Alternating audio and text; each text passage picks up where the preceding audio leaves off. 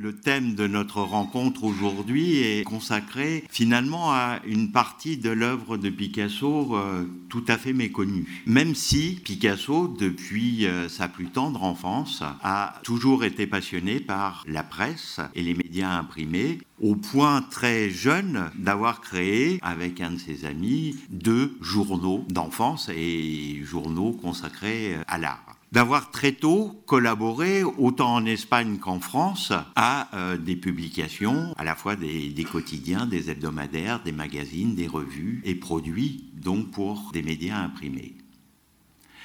Comme vous le savez aussi, euh, et c'est dans les collections permanentes du musée Picasso, très tôt, au tout début du XXe siècle, dans les premières créations cubistes, il intègre dans ses créations plastiques ou euh, sculptural, le papier journal, le journal, comme un euh, matériau de ses créations. D'ailleurs, Anne Baldassari, euh, conservatrice à l'époque au musée Picasso, avait réalisé une exposition sur ses travaux faits sur l'imprimé, l'imprimé politique. Pour autant, et c'est pour cela que point de départ chronologique de notre rencontre, c'est 1944, l'adhésion de Picasso au Parti communiste le 5 octobre 1944, et c'est ce qui est euh, magnifié à la une de l'humanité du 5 octobre 1944, l'adhésion de Picasso au Parti communiste français va l'amener à la fois à parcourir et à étendre, ouvrir un nouveau champ d'investigation pour la création.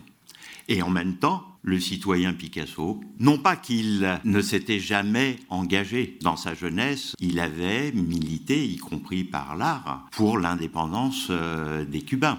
Il s'était opposé à la colonisation espagnole de Cuba.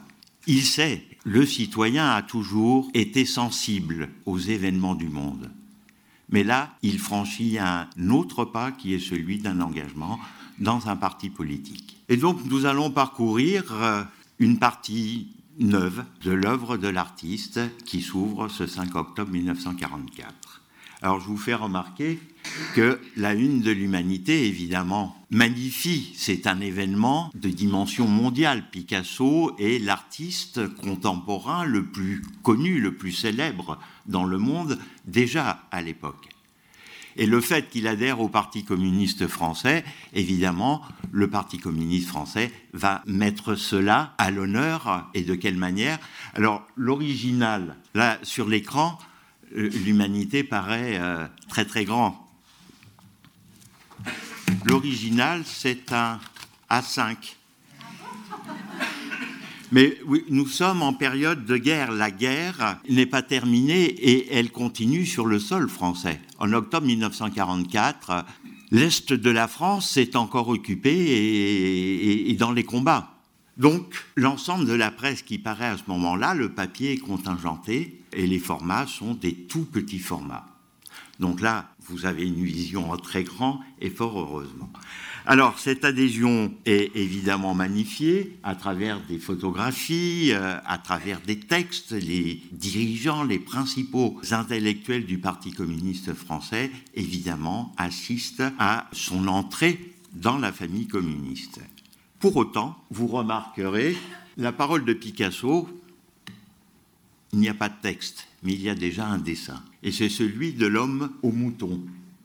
Donc l'esquisse euh, qui est réalisée euh, de cette sculpture, qui est dans l'exposition, hein, voilà, vous avez pu voir, l'esquisse euh, donc de cette sculpture a été réalisée durant l'occupation, et c'est Aragon qui choisit de reprendre cette esquisse, de la faire paraître dans l'humanité pour, somme toute, donner la parole à l'artiste qui vient d'adhérer au Parti communiste français. Alors mon propos, mon propos va être de, vous présenter, à partir donc de ce 5 octobre 44, assez rapidement les journaux dans lesquels Picasso va intervenir artistiquement. Dans une deuxième partie, de voir à quels événements ou pour quelles causes les créations de Picasso vont naître. Et dans une troisième partie, de parcourir ces créations et de voir quelles en sont leurs postérités. Mais la première apparition d'un dessin de Picasso dans les médias, imprimé après la libération, c'est l'humanité et c'est le choix d'Aragon, donc de l'homme au mouton. Alors Picasso, donc de 1944 jusqu'à sa mort en 1973, va créer environ 57 dessins dans 24 journaux et revues. La première présence, je vous disais, c'est dans l'Humanité. Elle sera suivie de cinq autres dans l'Humanité quotidienne entre 1950 et 1961. Donc c'est des apparitions épisodiques et dans sept autres dans l'Humanité dimanche, toujours dans la même période. C'est une présence évidemment pour ses titres qui est prestigieuse. Elle est pratiquement toujours à la une de ses euh, publications. Mais Picasso ne crée pas que pour l'humanité. Il va créer pour de nombreuses autres publications du Parti communiste français ces organisations de, jeunesse, aussi pour des publications issues de la résistance et financées par le Parti communiste, des quotidiens régionaux qui souvent sont nés d'ailleurs dans la clandestinité, comme l'Écho du Centre, la Marseillaise, des hebdomadaires nationaux euh, ou régionaux comme l'Avant-Garde, le Travailleur catalan, pour des périodiques, la Nouvelle Critique, les Cahiers du communisme, et c'est d'ailleurs à certains de ces journaux, plus que pour l'humanité, qu'il va apporter fréquemment son concours. En particulier, là, Madame va être satisfaite, en particulier pour les lettres françaises, où il va créer 13 dessins, ainsi que pour le Patriote de Nice et du Sud-Est entre 1951 et 1960. 7 et le Patriote de Nice, on, reverra euh, plus tard euh, l'originalité de cette participation de, Picasso. La présence des créations artistiques est aussi fréquente dans des publications euh, d'associations proches du Parti communiste ou pour au moins, pour autant, des publications d'associations dans lesquelles militent euh, des communistes. C'est le cas de Combat pour la paix, qui est l'organe du mouvement pour la paix, ou de France euh, Magazine, l'association d'amitié entre euh, la France et l'URSS, comme dans les publications pour l'Union des femmes françaises, Heure claire des femmes. Il crée aussi pour le mouvement syndical, la CGT, et son hebdomadaire La vie ouvrière. Mais il va créer aussi pour des institutions d'État, en particulier à la Libération, et c'est présent dans l'exposition euh, pour l'éducation nationale, le très bel album. Il produit ce coq tricolore avec euh, Croix de Lorraine pour la publication Jour de gloire. Et puis il publie aussi euh, pour, fait des affiches pour euh, des associations comme euh, le Bol d'Or, euh, le Bol des gamins, le, Bol d'Air des gamins de Paris, dont il préside l'association. Alors je vous rappelle, le Bol d'Air des gamins de Paris, c'est l'association qui est née à la Libération pour soutenir les enfants des familles de fusillés de la résistance. Et l'association est présidée par Picasso. Mais ce tour, cet aperçu des publications pour lesquelles Picasso apporte sa contribution, des contributions, ne serait pas tout à fait exact si je ne précisais qu'il publie aussi pour des journaux qui peuvent être éloignés du Parti communiste ou d'organisations proches ou amies du Parti communiste. En particulier, cette euh, dessin de danseurs est créé pour le journal euh, Libération. Alors, le Libération d'Emmanuel Dastier de la Vigerie, le Libération de la Résistance. Et Picasso crée ce dessin, comme euh, on y reviendra souvent, il le crée à la demande du journal pour soutenir financièrement le journal. L'œuvre qui est une encre va être vendue au profit du journal elle va être reproduite en procédé lithographique à des milliers d'exemplaires vendus au profit du journal. Voilà, donc c'est une des formes de participation de Picasso à la vie et à la vigueur d'une presse dans une démocratie. Et puis, plus encore éloigné du Parti communiste, il va aussi euh, produire pour Paris Match. On reverra cette histoire tout à l'heure, euh, surprenante et mise en contexte, euh, somme toute, euh, drôle. Alors, chacune des interventions de Picasso dans ces médias naît au gré de rencontres. Alors, parfois, ce sont des commandes. Là, c'est le cas pour Libération. Évidemment, il accepte. Mais ça peut être des apports, ça peut être à sa demande qu'un média imprimé va accepter une des créations, une de ses créations. Toutes ces participations sont non commerciales. Picasso offre ses dessins, ne demande jamais à être rétribué et, comme je le disais pour Libération, bien souvent accepte que ses créations soient reproduites et diffusées et vendues au profit de l'œuvre et en particulier du journal pour lequel il a créé. Donc les, les interventions, les relations que Picasso entretient avec la presse en fait, sont fondées sur la parole, le respect et une sorte de contrat moral qui lui laisse toute liberté de créer à sa manière, à sa guise, avec ses formes, sans intervenir dans la ligne éditoriale du journal, mais sans pour autant que le journal puisse intervenir dans sa forme créative. Indépendance du créateur, indépendance du média. Pour euh, je dirais, appuyer ce, propos, je voudrais prendre l'exemple de deux créations de Picasso qui ont beaucoup fait débat. Donc de 1953, l'hebdomadaire de la CGT, La vie ouvrière, commande, demande, là c'est une commande à Picasso, de réaliser un dessin pour l'anniversaire des 70 ans de Staline. Et il produit ce dessin. Ce dessin ne sera pas publié dans La vie ouvrière je vous disais, liberté du média, liberté aussi de l'artiste. Alors il n'est pas publié parce que, non pas aujourd'hui on le trouve iconoclaste, ce dessin, mais pas du tout. C'est qu'il a été tellement bien reçu qu'il n'est pas publié pour être envoyé à Moscou comme cadeau à Staline. En revanche, le dessin qui va faire, lui, polémique, c'est celui-là. Et, qui est une commande d'Aragon qui, à l'époque, dirigeait les lettres françaises et euh, via l'intermédiaire du rédacteur en chef des lettres françaises, Pierre Dex, euh, alors on en parlait avec François Lagrange, euh, l'ouvrage que Pierre Dex a consacré à Picasso, parce qu'il a, a longtemps côtoyé Picasso, la biographie qu'il fait de Picasso est un ouvrage remarquable, passionnant pour connaître Picasso. Alors, ce dessin, lui, va être jugé iconoclaste et va entraîner des débats terrifiants des anathèmes à l'intérieur du, Parti communiste. Alors pourquoi il paraît iconoclaste? Ben, C'est que Staline, ce n'est pas l'image de l'icône, c'est un Staline jeune, c'est un Staline humain, peu conforme à l'image officielle diffusée par les médias, et donc considéré comme irrévérencieux. Au point que les débats sont tels à l'intérieur du Parti communiste, il y a même des, articles, on ne peut pas demander l'exclusion de Picasso mais on est près de cette proposition de demande d'exclusion. Que Picasso va répondre à sa manière, d'où son intervention dans Paris Match.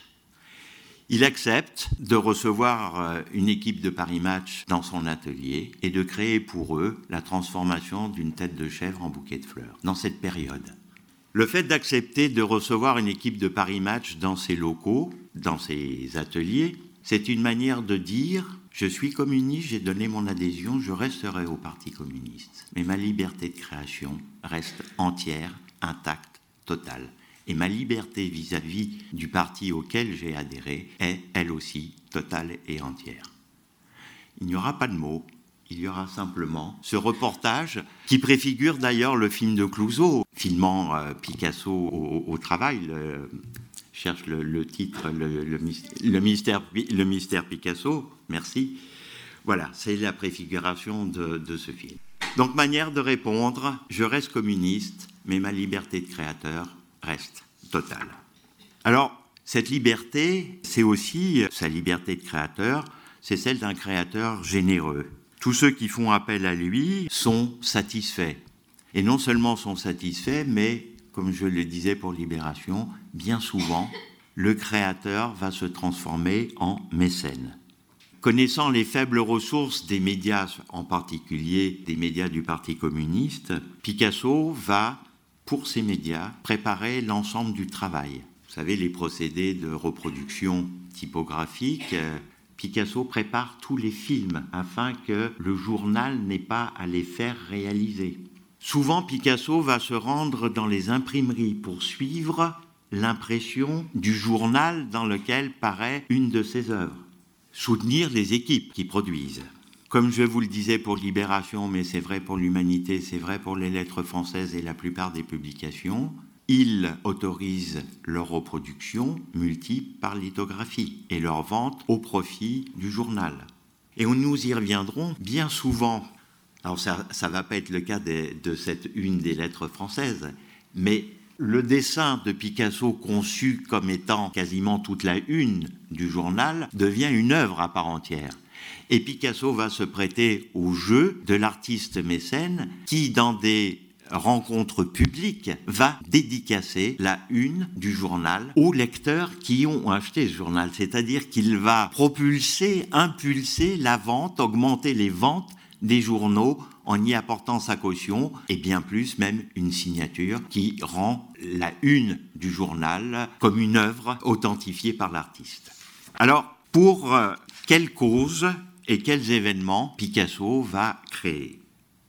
D'abord pour la résistance et la déportation. Le souvenir, la transmission de l'histoire et du souvenir de la résistance et de la déportation. Il va réaliser de très nombreux portraits de combattants résistants, certains vivants presque miraculeusement, c'est le cas de Madeleine Riffaut, qui est encore en vie, combattante parisienne dans, dans les FTP, ou mort en martyr. C'est le cas de Max Barrel qui animait au sein du mouvement de résistance euh, euh, l'union des cadres et industriels de la résistance, du Front National, Front National de la Résistance, hein, on s'entend. Donc l'association, le groupe qui au sein du Front National rassemblait les ingénieurs, les techniciens, les cadres, mais aussi une partie du patronat qui avait choisi la résistance et pas la collaboration. Voilà, donc Max Barrel est arrêté et exécuté. Donc hommage à ces combattants. Je disais aussi déportation.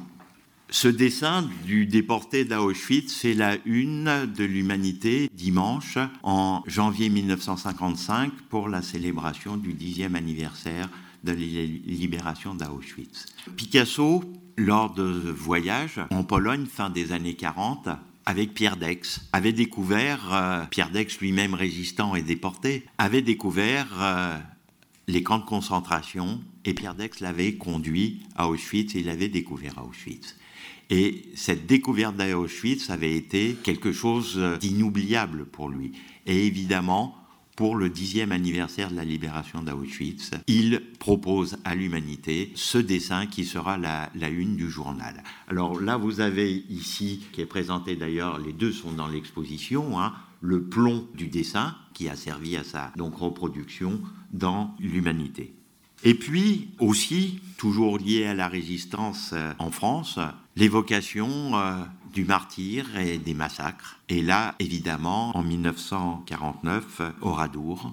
Alors vous avez sur euh, cette photo, qui en plus est elle-même une œuvre d'art, hein, c'est une photographie euh, du photographe Willy Ronis, qui paraîtra dans les lettres françaises. C'est la cérémonie à Oradour. Et au milieu de la foule, vous avez au centre Aragon qui brandit ce portrait réalisé, donc de, dit de l'enfant d'Oradour, réalisé pour la circonstance par euh, Picasso.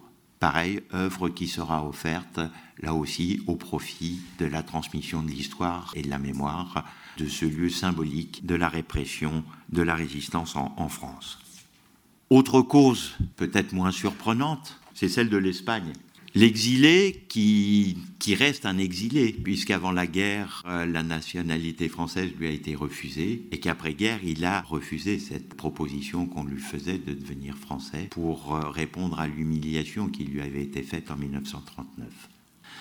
Évidemment, la cause espagnole reste et demeure encore plus vive après la, la fin de la guerre, parce que comme tout le monde le sait, l'Espagne est sous le joug du franquisme et que au Portugal et en Espagne, les régimes fascistes sont demeurent. Et donc Picasso va militer à sa manière, toujours comme artiste, à la fois pour soutenir les organisations démocratiques espagnoles, et il le fait en lien avec le gouvernement républicain espagnol en exil, donc les associations qui militent clandestinement en Espagne, celles d'exilés qui militent sur le sol français ou d'autres pays d'Europe, et puis militer pour la libération, l'amnistie, la libération des prisonniers politiques dans les prisons de Franco. Alors cette participation artistique euh, de Picasso est originale. Elle est artistique, je vais vous le montrer. Deux dessins de deux campagnes pour l'amnistie des prisonniers politiques. On y reviendra. Là aussi, ça marque des évolutions dans le style et les travaux de Picasso. On a des dessins qui sont des épures, des visages stables mais son engagement est aussi euh, la militant. Vous avez ici, dans ses archives, ce qu'a rapporté à Londres, en vente chez Sotheby, l'œuvre qu'il avait offerte à ses campagnes pour les exilés antifascistes espagnols et la campagne qu'il a menée auprès de ses amis peintres. Voilà, et vous avez ce que, le produit de la vente euh, chez Sotheby.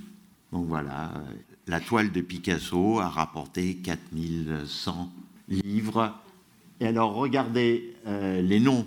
Lursa, Gromère, Survage, François Gillot, Fenosa, Kandinsky, Marquet, Rébérol, Dufy. Voilà. Donc tout ce travail qu'il a fait auprès des artistes pour les mobiliser pour la cause espagnole. Sans compter donc quelques œuvres qui vont être reproduites à des centaines de milliers d'exemplaires puisque là, par exemple, l'enfant, comme ce visage de femme, sont reproduits en cartes postales qui vont être vendues au profit de la cause des républicains espagnols. Tout autant, deux autres causes vont le mobiliser. En écho à l'Espagne républicaine, la Grèce, qui sous la monarchie restaurée, retrouve un régime dictatorial et un certain nombre de combattants de la résistance emprisonnés et exécutés. Donc c'est participe aux campagnes pour la libération et surtout la grâce de Beloyanis, résistant communiste grec qui sera exécuté. Mais il le fait à la fois artistiquement, c'est le portrait de ce résistant, Beloyanis, qui était toujours présenté avec un œillet rouge, et il le fait politiquement en mobilisant au plan mondial. Il a cette capacité de pouvoir. Et dans le comité pour la libération de Beloyanis, on relève les noms de Charlie Chaplin, le général de Gaulle et tant d'autres. Beloyanis sera quand même exécuté, mais un second résistant grec, quelques années plus tard, qui était promis euh, lui aussi à l'exécution, sera sauvé par les campagnes activées artistiquement et politiquement par Picasso. Évidemment aussi, on est dans la pleine période, fin des années 40 années 50 des guerres coloniales, ou tout du moins des conflits, des luttes des peuples des colonies françaises, mais aussi des autres puissances coloniales pour leur libération. Donc Picasso va réaliser deux types d'œuvres, à la fois des portraits. Celui-ci est celui d'Henri Martin, jeune résistant communiste français, qui à la fin de la guerre, guerre mondiale, en 1945, avait décidé de rester dans l'armée française, dans l'armée nouvelle. Au moment de la guerre d'Indochine, Henri Martin était dans la marine. Henri Martin refuse de participer au combat en Indochine et sera donc arrêté, condamné. On a du mal à imaginer aujourd'hui la campagne nationale qui va se développer en France pour sa libération. Et en grande partie, le dessin de Picasso va être devenir l'étendard de tous ceux qui vont manifester leur désir de voir à la fois la guerre s'arrêter en Indochine et la libération de ceux qui s'opposent à cette guerre. Évidemment, il fête la fin de la guerre d'Indochine à la une de l'Humanité dimanche. Tout de suite, je vous faire remarquer, on y reviendra, vous avez noté la présence importante de portraits c'est d'abord une des premières formes de son expression. Deuxième forme, les danses, les rondes. Je dis tout de suite les portraits, et je faisais remarquer, c'est des traits.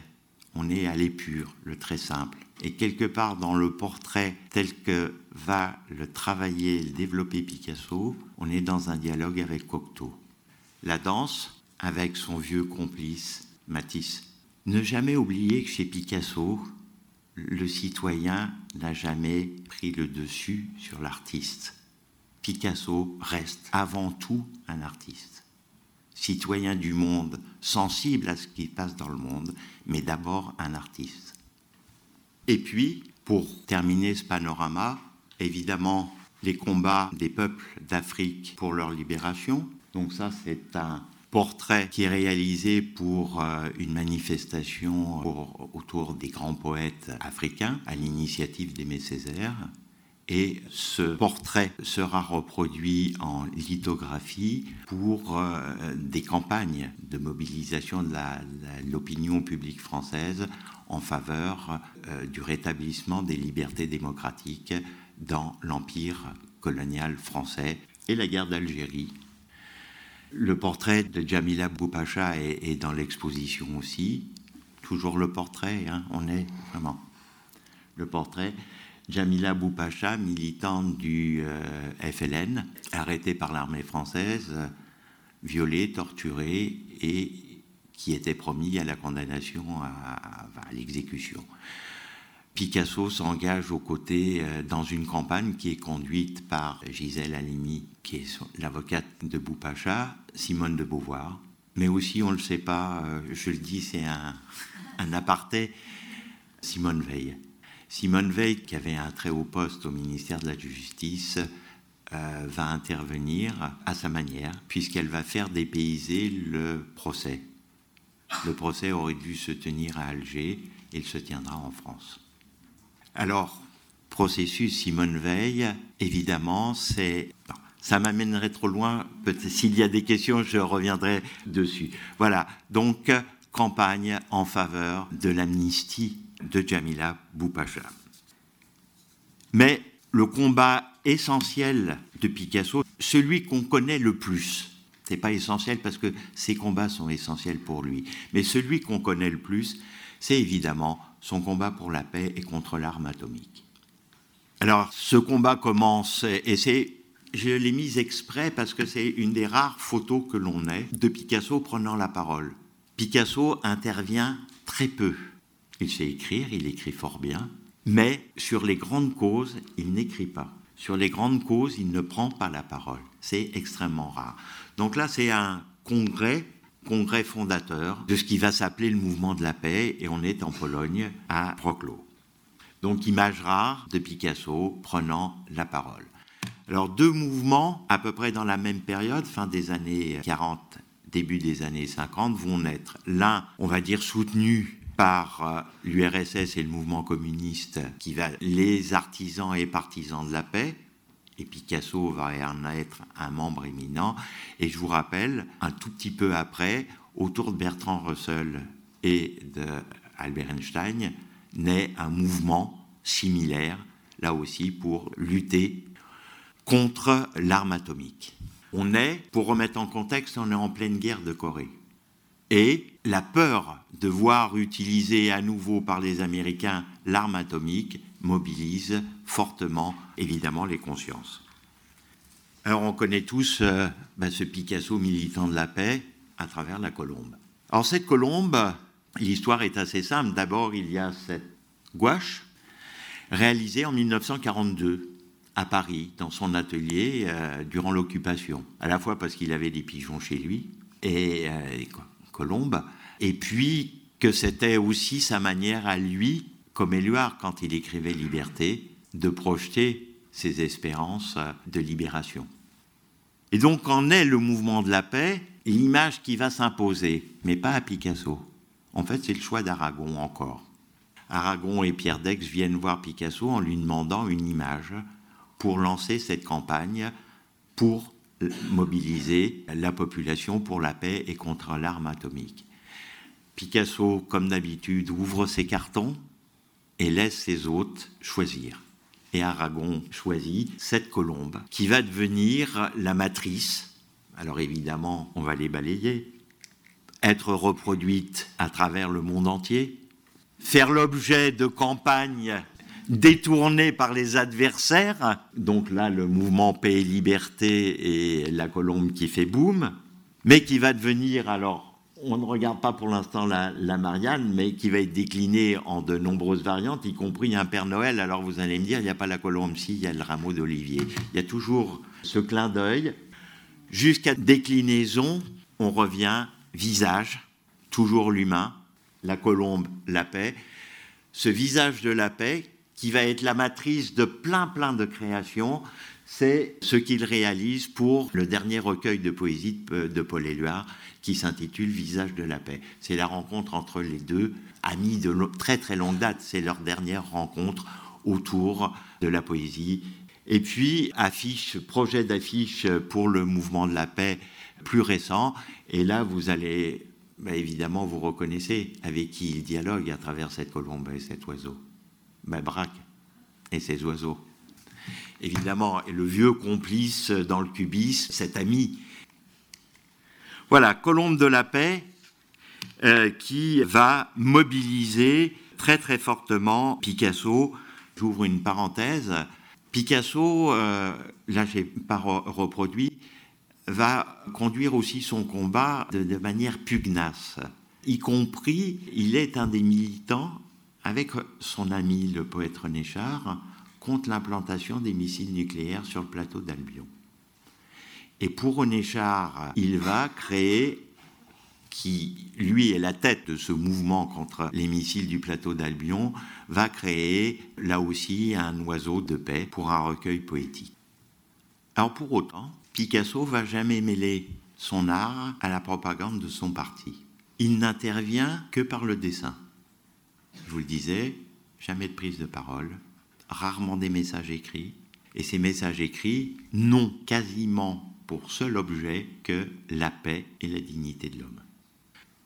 Quand il intervient dans des manifestations du Parti communiste, et elles sont rares, c'est pour offrir, pour des congrès, il y a deux congrès du Parti communiste, où il va dessiner un rideau de scène. Et ce rideau de scène, c'est des colombes, rien d'autre. Pas un seul mot, il n'y a pas de faucillet de marteau, il y a une colombe et un rameau d'olivier. De la même manière que pour des fêtes de l'humanité, il va aussi réaliser des rideaux de scène qui sont dans cet esprit des visages et des visages de la paix. La seule exception, on revient à cette couverture de l'écho du centre, la, la Marseillaise, c'est en juin 1958, à l'arrivée du général de Gaulle au pouvoir, l'arrivée du général de Gaulle au pouvoir, le retour du général au pouvoir, est perçu dans le mouvement communiste comme un danger pour la République. Et Picasso intervient à sa manière ou traduire cette peur de la perte de la démocratie et de la République par ce visage de Marianne à la une de la Marseillaise, l'écho du centre. C'est la seule intervention, je dirais, dans le débat politique, et encore, c'est une Marianne à la une. Alors ces créations, comme on l'a vu, bah, ce sont des visages de personnes connues, célèbres, héros d'événements, ou des figures symboliques. Je rappelle le visage du déporté d'Auschwitz ou de l'enfant d'Oradour. Et puis des rondes, et des rondes dansées. Et c'est autour de ces trois thèmes, le visage, la ronde, la colombe, que toute l'œuvre pour les médias de Picasso se déroule entre 1944 et 1973. C'est les trois grandes thématiques presque exclusives de son intervention dans les médias imprimés. Affiches, journaux, magazines, euh, calico, euh, etc. Et il les décline à l'infini. Pour un Noël, la colombe et son rameau deviennent le Père Noël. Mais plus encore, on pourrait dire qu'il est euh, révolutionnaire, devancier. Il va inventer le produit dérivé. Les colombes vont, comme les visages et les rondes, être multipliées à l'infini sur tout type de support. Là, ce sont des broches, mais des foulards. On aurait pu mettre euh, des tasses, des soucoupes, des euh, sous-verts déclinés à l'infini sur tout type de support, manière de faire passer en tout lieu dans une langue universelle un message qui est celui de la paix et de l'humain. Et pour cela, il ne touche aucun droit. Ce n'est pas une œuvre commerciale, lucrative. Son œuvre, cette colombe, va se répandre à des millions et des millions d'exemplaires. Vous rappelez que par exemple l'appel de Stockholm, donc le premier texte autour duquel vont se rassembler dans le monde des gens pour demander l'arrêt de la fabrication de l'arme atomique.